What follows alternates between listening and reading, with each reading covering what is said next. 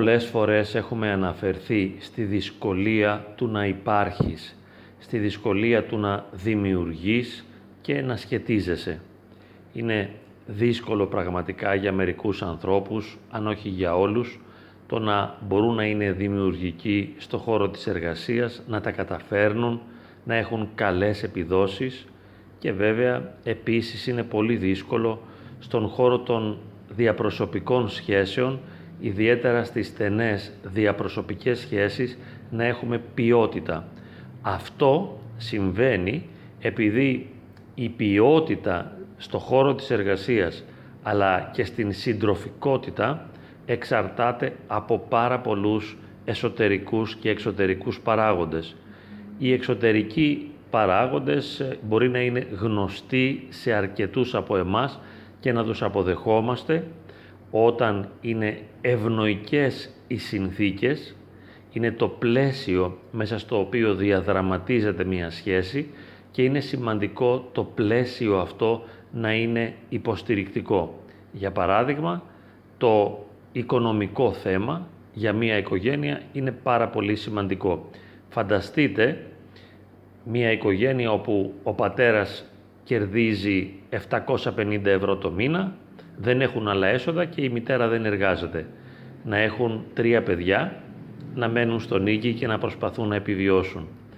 Το πλαίσιο μέσα στο οποίο διαδραματίζεται αυτή η σχέση συντροφικότητας αλλά και η σχέση γονέων παιδιών είναι πάρα πολύ δύσκολο και δεν θα επιτρέψει να αναδυθούν και να βιωθούν ισορροπίες. Ο οικονομικός παράγοντας είναι πολύ στρεσογόνος.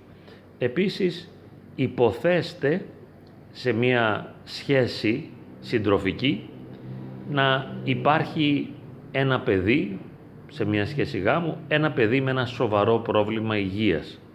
Αυτός ο παράγοντας θα πιέζει τους γονείς και ενώ σε μια πρώτη φάση μπορεί να τους φέρει πιο κοντά και γενικότερα μπορεί να είναι πιο κοντά επειδή αντιμετωπίζουν μαζί μια δυσκολία, όμως αυτή η δυσκολία δεν πάβει να τους πιέζει κιόλας και να δημιουργεί καθημερινές δυσκολίες οι οποίες θα συνοδεύονται από προστριβές, από δυσκολίες μέσα στη σχέση, στην επικοινωνία. Και βέβαια η άλλη περίπτωση όπου είναι δύσκολη η πεθερά, ο πεθερός του ενός από τους δύο συντρόφους ή και των δύο. Και εκεί το πρόβλημα είναι μεγάλο διότι ασκείται αυτή η πίεση. Βέβαια, εάν προσθέσουμε εδώ τις δυσκολίες των ίδιων των συντρόφων, των ίδιων των συζύγων, τα πράγματα θα γίνουν πολύ πιο δύσκολα. Εάν ένας ή και οι δύο σύντροφοι βιώνουν ανασφάλεια, άγχος, έχουν ανεδαφικές προσδοκίες ο ένας από τον άλλον, δεν είναι συγκροτημένες προσωπικότητες, αλλά είναι ιδιαίτερα ευαίσθητοι και ευάλωτοι, όπως έχουμε πει πάρα πολλές φορές, τότε η σχέση θα είναι προβληματική. Κάτι δεν πηγαίνει σωστά. Και βέβαια η ποιότητα της σχέσης θα πέσει κάθετα, θα μειωθεί πάρα πολύ και η συμβίωση θα είναι πάρα πολύ δύσκολη, σχεδόν αφόρητη. Πολλές φορές σε αυτές τις περιπτώσεις της αφόρητης συμβίωσης, ανεξάρτητα από τους λόγους οι οποίοι προκαλούν τη δυσφορία, εάν ένα ζευγάρι ή δύο σύζυγοι ζουν σε ένα πλαίσιο δύσκολο, τότε η δυσκολία της σχέσης θα τους προκαλέσει τόση οδύνη, ώστε είναι στατιστικά υψηλή η πιθανότητα να αναζητήσουν παρηγοριά, στοργή, κατανόηση, καλοπέραση, ευχαρίστηση, ειδονή, οτιδήποτε, σε έναν άλλο σύντροφο. Αυτό διότι ο άνθρωπος δυστυχώς είναι προγραμματισμένος να αναζητά την ικανοποίηση και να αναπαύεται στην ικανοποίηση και είναι πολύ δύσκολο να δεχθεί τα σταυρικά γεγονότα, τα γεγονότα και τις εμπειρίες οι οποίες έχουν πόνο, ο άνθρωπος δεν τις αντέχει, θέλει να τις αποφύγει, εκτός και αν έχει την παρηγορία του Θεού, τη ζωντανή παρηγορία του Θεού, η οποία όμως προϋποθέτει την δυνατότητα του ανθρώπου να συνάψει μια ζωντανή προσωπική σχέση με το Θεό, αλλά και την δωρεά του Θεού προς τον άνθρωπο, η οποία όμως συνήθως είναι δεδομένη.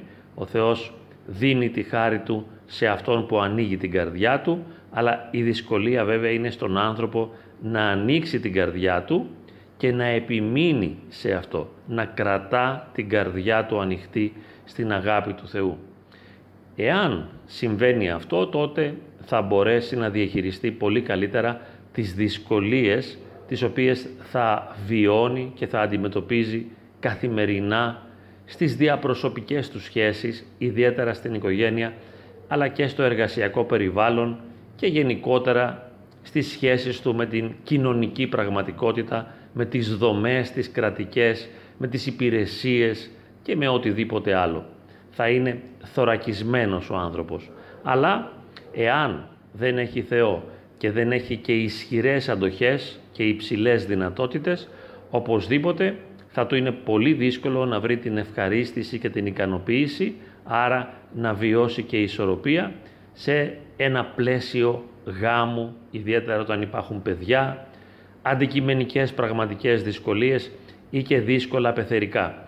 Γι' αυτό το λόγο αναφέρουμε τόσο συχνά και όχι μόνο εμείς, όλοι το αναφέρουν, ότι ο ποιοτικός γάμος είναι μια πολύ δύσκολη υπόθεση, είναι ένα άθλημα το οποίο προϋποθέτει πάρα πολλούς παράγοντες και θα μπορούσαμε να πούμε και ιδιαίτερη άσκηση.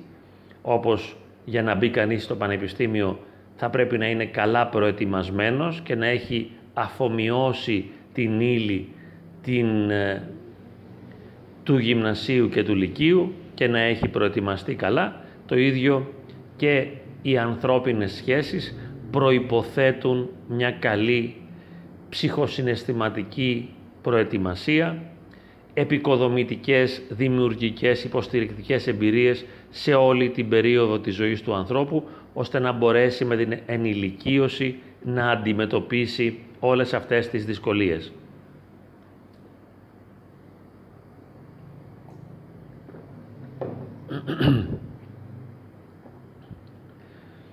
Συχνά ο άνθρωπος έρχεται αντιμέτωπος όμως με αδιέξοδα. Αδιέξοδα τα οποία δομούνται πάνω στις προϋποθέσεις τις δικές του, τις ψυχολογικές και τις υπαρξιακές, αλλά και των αντικειμενικών καταστάσεων. Δηλαδή, αν όπως λέμε δεν έχεις τις δυνατότητες και η ίδια η ζωή και η κοινωνική πραγματικότητα δεν σου παράσχει τις προϋποθέσεις ώστε να λειτουργήσεις με τον καλύτερο τρόπο, τότε τα πράγματα είναι δύσκολα για σένα. Διότι εάν δεν υπάρχουν εσωτερικές και εξωτερικές προδιαγραφές, πώς είναι δυνατόν να προκύψει η ποιότητα. Γι' αυτό μελετώντας και κατανοώντας τις δυνατότητες, τις ψυχολογικές, αλλά και τις κοινωνικές δεξιότητες, αλλά και τα οικονομικά δεδομένα και τα οικονομικά μεγέθη και το πλαίσιο ενός ζευγαριού μέσα στο οποίο κινείται των φίλων, των γνωστών, των συγγενών κλπ. Μελετώντας δηλαδή τις προϋποθέσεις τις δικές τους, αλλά και τις προϋποθέσεις του περιβάλλοντος, μπορούμε να κάνουμε μία πρόβλεψη με υψηλή στατιστική πιθανότητα να προβλέψουμε πώς θα τα πάει το ζευγάρι, πόσο ποιοτική θα είναι αυτή η σχέση ποιες περίπου είναι οι δυσκολίες που θα αντιμετωπίσει και αν τελικά αυτοί οι δύο σύντροφοι θα καταφέρουν να ζήσουν μια ποιότητα σε αυτή τη συντροφική σχέση, τη σχέση γάμου, ιδιαίτερα του γάμου με τα παιδιά. Μπορούμε να πέσουμε πολύ κοντά στην αλήθεια, να προσεγγίσουμε την αλήθεια, κάνοντας υποθέσεις, χωρίς να είμαστε προφήτες, χωρίς να γνωρίζουμε το μέλλον, αλλά με βάση τα αντικειμενικά, τα πραγματικά δεδομένα, αλλά και τα ψυχολογικά δεδομένα των προσωπικότητων που συνάπτουν αυτή τη σχέση, μπορούμε να κάνουμε μία πρόβλεψη η οποία συνήθως είναι δυσμενής διότι σπάνια πληρούνται οι προϋποθέσεις και οι προδιαγραφές ώστε να βιωθεί η ποιότητα στο γάμο. Το ίδιο βέβαια συμβαίνει και στην καριέρα. Για να μπορέσω στη σημερινή ανταγωνιστική επαγγελματική πραγματικότητα να προοδεύσω, να σταθώ δηλαδή ως υπάλληλος μιας επιχείρησης και να προοδεύσω μέσα στην επιχείρηση αυτή, να με κρατήσουν δηλαδή, αλλά και να ανέβω κατά κάποιον τρόπο τις διαβαθμίσεις που θα υπάρχουν εκεί και να βελτιώσω και τον μισθό μου, αλλά και την ίδια μου την εργασιακή θέση, θα χρειαστεί να έχω πάρα πολλές δυνατότητες και δυστυχώς αυτές τις δυνατότητες δεν τις έχουμε όλοι. Λίγοι άνθρωποι πληρούν αυτές τις προδιαγραφές να προοδεύσουν, να κάνουν μια καλή καριέρα, όπως και λίγοι πληρούν τις προδιαγραφές για να συνάψουν μια αρμονική σχέση συμβίωσης. Ακούμε καμιά φορά, όπως και εγώ τυχαία σήμερα στο YouTube άκουσα, οι 10 Έλληνες, οι πιο πλούσιοι, οι οποίοι βέβαια έχουν κάνει επαγγελματική καριέρα στο εξωτερικό. Οι 10 πλουσιότεροι Έλληνες του εξωτερικού, οι οποίοι μάλιστα ξεκίνησαν από το τίποτα.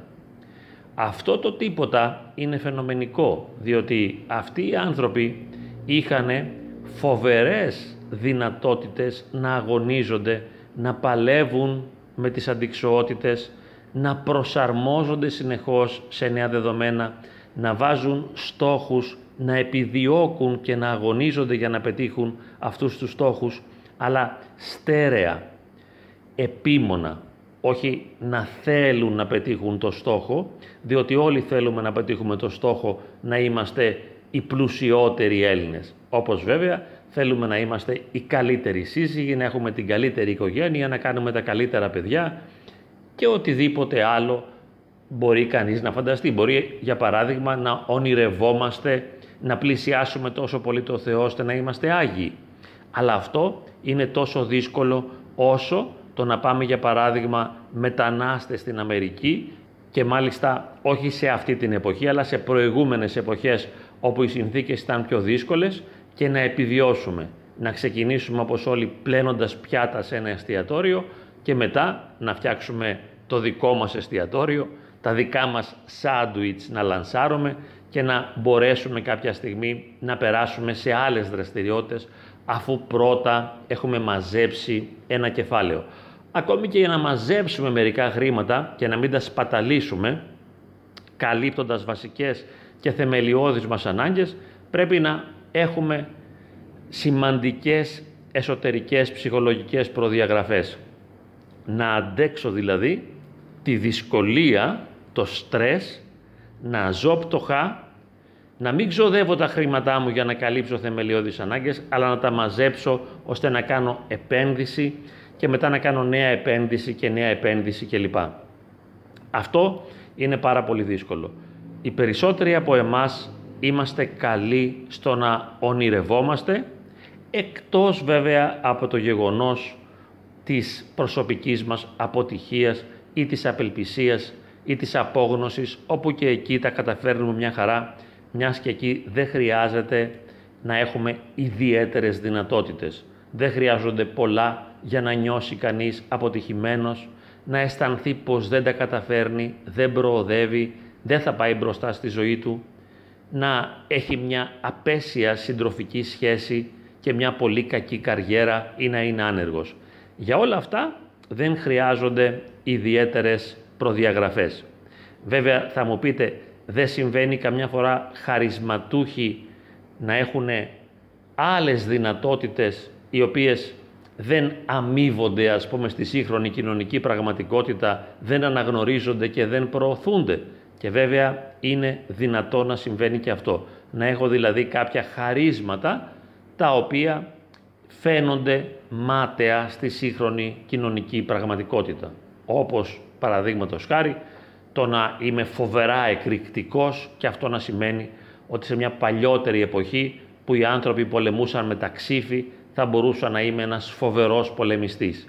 Ή το να έχω μια ιδιαίτερη αντίληψη σε θέματα αισθητικής, κάτι που σημαίνει ότι θα μπορούσα να είμαι ένας πολύ καλός ζωγράφος ή μουσικός, αλλά στη σύγχρονη κοινωνική πραγματικότητα και πάντοτε ίσως είναι πάρα πολύ δύσκολο αυτό να βγει έμπρακτα το ταλέντο και να αρθρωθεί σε συγκεκριμένα έργα τέχνης τα οποία να τύχουν αναγνωρισιμότητας, να μπορούν να μου δώσουν και χρήματα ώστε να μπορέσω να κάνω καριέρα σε αυτό το τομέα. Γιατί είναι πολύ πιθανόν, ενώ θα μπορούσα να είμαι πολεμιστής ή φοβερός καλλιτέχνης, να βιώνω απλώς την απόγνωση. Η απόγνωση είναι το πιο συνηθισμένο, είναι το πιο απλό, είναι το πιο εύκολο. Να δρέπω συνεχώς τους βιωματικούς καρπούς της αποτυχίας μου και να είμαι πεσμένος, να νιώθω άσχημα, να νιώθω αποτυχία. Ποιος μπορεί να με βοηθήσει ιδιαίτερα σε αυτή την πορεία προς την αποτυχία, προς την απόγνωση, προς την αίσθηση αυτή της μειονεκτικότητας ότι δεν αξίζω, δεν μπορώ, δεν τα καταφέρνω. Είναι οι άλλοι, οι γύρω μου. Πρώτα τα αγαπημένα πρόσωπα, οι γονείς, η σύζυγος, ο σύζυγος, τα πεθερικά, τα παιδιά, οι συγγενείς, οι φίλοι. Τις περισσότερες φορές όλοι αυτοί, οι συνάδελφοι βέβαια, οι προϊστάμενοι, οι φυστάμενοι καμιά φορά, είναι σαν να συνεργάζονται, δεν συνεργάζονται στην πραγματικότητα. Δεν παίζεται κανένα παιχνίδι εις βάρος μας. Αλλά θα λέγαμε ότι κάτι παίζεται εν τέλει και σαν να έχουν όλοι συνεννοηθεί να μας εξουθενώσουν. Και λες δεν είναι δυνατόν να μου πηγαίνουν όλα τόσο στραβά. Βαλτή είναι ρε παιδάκι μου όλοι αυτοί οι άλλοι. Σαν να είναι βαλτή. Δηλαδή δεν έχει κανείς τη διάθεση και τη δυνατότητα να με καταλάβει, να με αποδεχθεί και να με σεβαστεί για αυτό που είμαι. Κανείς δεν ενδιαφέρεται για τη δική μου εσωτερική βιωματική πραγματικότητα, η οποία είναι η μόνη μου πραγματικότητα. Τι νιώθω, τι αισθάνομαι. Αυτό έχει μια ακρότατη σημαντικότητα, αλλά μόνο για μας. Για τους άλλους είναι κάτι αόρατο. Μένουν στις απαιτήσεις. Κι αν εγώ είμαι για παράδειγμα ο πολεμιστής που είπαμε και έχω εκρήξει στη μου, δεν θα μπορέσω να προχωρήσω και να βιώσω ποιότητα ούτε στη δουλειά μου, ούτε στο γάμο μου.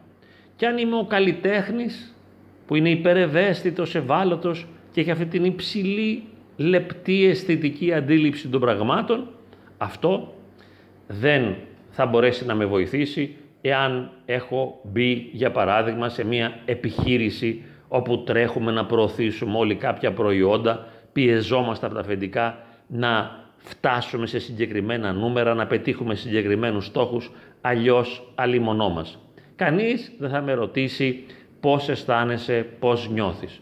Εάν το ρωτήσει, θα είναι γιατί θέλει να χρησιμοποιήσει και να αξιοποιήσει αυτό που αισθάνομαι για να μπορέσει να πετύχει τους στόχους. Και δυστυχώς σας μη γελιόμαστε, πολλές φορές τα αγαπημένα μας πρόσωπα, η γυναίκα μας, ο άντρας μας, τα παιδιά μας, οι γονείς μας, εάν μας ρωτήσουν, στην πραγματικότητα δεν ενδιαφέρονται τόσο για αυτό που συμβαίνει μέσα μας, αλλά για το με ποιο τρόπο θα διαχειριστούν αυτό που συμβαίνει μέσα μας, αυτό που εμείς βιώνουμε και αισθανόμαστε, ώστε να μπορέσουν να αποκομίσουν αυτό που εκείνοι θέλουν. Κάτι θέλουν, κάτι ζητούν από μας. Αυτό είναι το κεντρικό. Γι' αυτό και στις σύγχρονες μεγάλες πολυεθνικές επιχειρήσεις δίνεται ιδιαίτερη έμφαση στον ανθρώπινο παράγοντα και καλούνται και διάφοροι ψυχολόγοι, ειδικοί, coaches κλπ. οι οποίοι θα βοηθήσουν σε ένα ψυχολογικό επίπεδο το άτομο να νιώσει καλύτερα και όλοι ενδιαφέρονται για το πώς αισθανόμαστε και μπορούμε και να το λέμε πώς νιώθουμε, αλλά αυτό για να προωθήσουμε καλύτερα τα προϊόντα της εταιρείας, να κάνουμε περισσότερες πωλήσεις, να φτάσουμε στα νούμερα που η εταιρεία θέτει ως στόχο. Άρα, ο μόνος θα μπορούσαμε να πούμε που ενδιαφέρεται για μας είναι ο Θεός, βέβαια και ο Θεός δεν ενδιαφέρεται για μας με την έννοια αυτή, διότι η αγάπη του Θεού δεν επιδιώκει να μας τακτοποιήσει σε αυτό τον κόσμο, σε αυτή τη ζωή. Ο Θεός δεν είναι ένας βοηθός ο οποίος τακτοποιεί και βελτιώνει τις αντικειμενικές συνθήκες της ζωής μας. Ούτε βέβαια τις ψυχοσυναισθηματικές μας ανάγκες φροντίζει να καλύψει, διότι η μέρημνα του Θεού είναι εσχατολογική, αφορά πρωτίστως και κατεξοχήν στην μέλουσα ζωή και αυτό που ενδιαφέρει το Θεό είναι η σωτηρία μας, δηλαδή η ένωσή μας με Αυτόν εις τους αιώνες των αιώνων, δηλαδή πέρα από το χρόνο.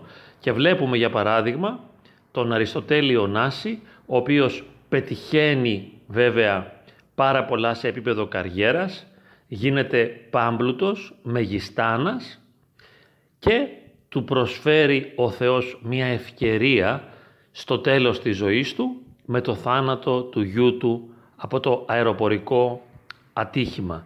Εκεί λοιπόν του δίνει μια δυνατότητα μετανοίας, τον συντρίβει και λέει ο Αριστοτέλης είμαι ο πιο φτωχός από όλους τους ανθρώπους και εκείνη την ώρα του διανοίγεται μια προοπτική εσχατολογική να ανοίξει τους οφθαλμούς της καρδιάς του και να συνειδητοποιήσει ότι όλα αυτά τα οποία μανιωδώς επεδίωκε όλα τα χρόνια της ζωής του ήταν μάταια, ότι το νόημα κρύβεται αλλού. Τώρα θα μου πείτε και τι να κάνουμε. Ο Θεός δεν μας βοηθάει να τακτοποιηθούμε σε αυτή τη ζωή. Η πρώτη στη μέρημνα του Θεού δεν είναι να καλύπτει συνεχώς τις ανάγκες μας. Η ζωή είναι δύσκολη και σκληρή. Εάν επιδιώξουμε καριέρα στη σύγχρονη κοινωνική πραγματικότητα θα αντιμετωπίσουμε φοβερές αντικσοότητες εξαιτίας του ανταγωνισμού. Εάν επιδιώξουμε μια σχέση ποιοτική συμβίωσης γάμου και αυτό είναι πολύ δύσκολο διότι εκεί θα αναμετρηθούμε με τις δικές μας αδυναμίες όπως θα εκδηλώνονται στη συμβίωση αλλά και με τις αδυναμίες του άλλου και θα έχουμε πολλαπλασιασμό αδυναμιών και δυσκολιών.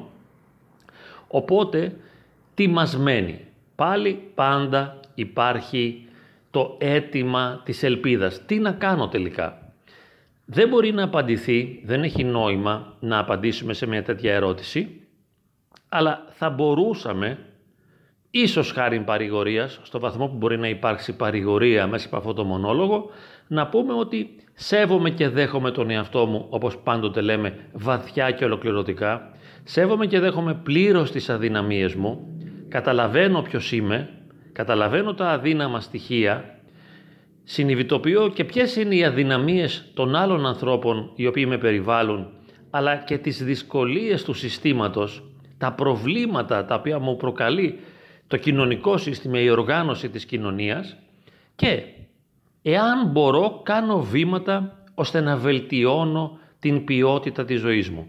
Βελτιώνω την αντικειμενική πραγματικότητα. Επιδιώκω να κάνω καριέρα. Θέλω να κερδίζω χρήματα. Προσπαθώ να καλύψω ανάγκες. Κάνω ό,τι περνάει από το χέρι μου ώστε να καλλιεργώ, να δημιουργώ τις προϋποθέσεις ώστε να προκύπτει ευδαιμονισμός στην καθημερινότητά μου. Ποιότητα ζωής, χαρά. Κάνω τα πάντα. Και εάν μου είναι δυνατόν και μου προκύπτει η διάθεση και η δυνατότητα, ανοίγω και την καρδιά μου στο Θεό, ώστε να προσλάβω τον ίδιο το Θεό το Χριστό, τη χάρη του Θεού, να γίνω κατοικητήριο του Θεού και αυτό βέβαια είναι η τέλεια ε, προοπτική. Είναι ό,τι καλύτερο μπορώ να κάνω σε αυτή τη ζωή. Αλλά και οτιδήποτε άλλο. Κάντε ό,τι θέλετε. Σε κάθε επίπεδο προσπαθήστε, επιδιώξτε τη βελτίωση όσο μπορείτε και όσο θέλετε. Είπαμε, το σπουδαιότερο είναι το πνευματικό, αλλά και ανθρωπίνος. Ας προσπαθήσουμε να καλύψουμε τις ανάγκες μας. Και αν δεν τα καταφέρνουμε, ησυχάζουμε με αυτό που μπορούμε, με αυτό που έχουμε, με αυτό που είμαστε. Δεν μπορούμε να κάνουμε διαφορετικά. Έχουμε όνειρα, έχουμε στόχους, έχουμε επιδιώξεις. Παλεύουμε και προσπαθούμε στο μέτρο του δυνατού. Και από εκεί και πέρα ησυχάζουμε και αποδεχόμαστε την πραγματικότητά μας για αυτό που είναι κάθε στιγμή.